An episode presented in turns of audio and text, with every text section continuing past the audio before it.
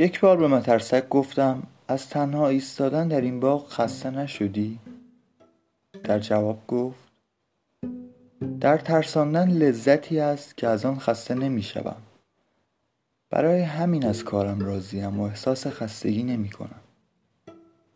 لحظه ای فکر کردم و سپس گفتم راست می‌گویی منم این لذت رو چشیدم در جوابم گفت اینطور فکر می‌کنی؟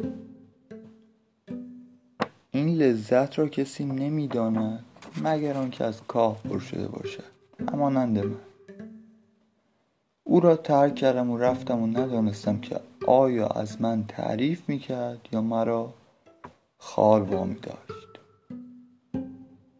سالی گذشت و مترسک فیلسوفی دانا شد.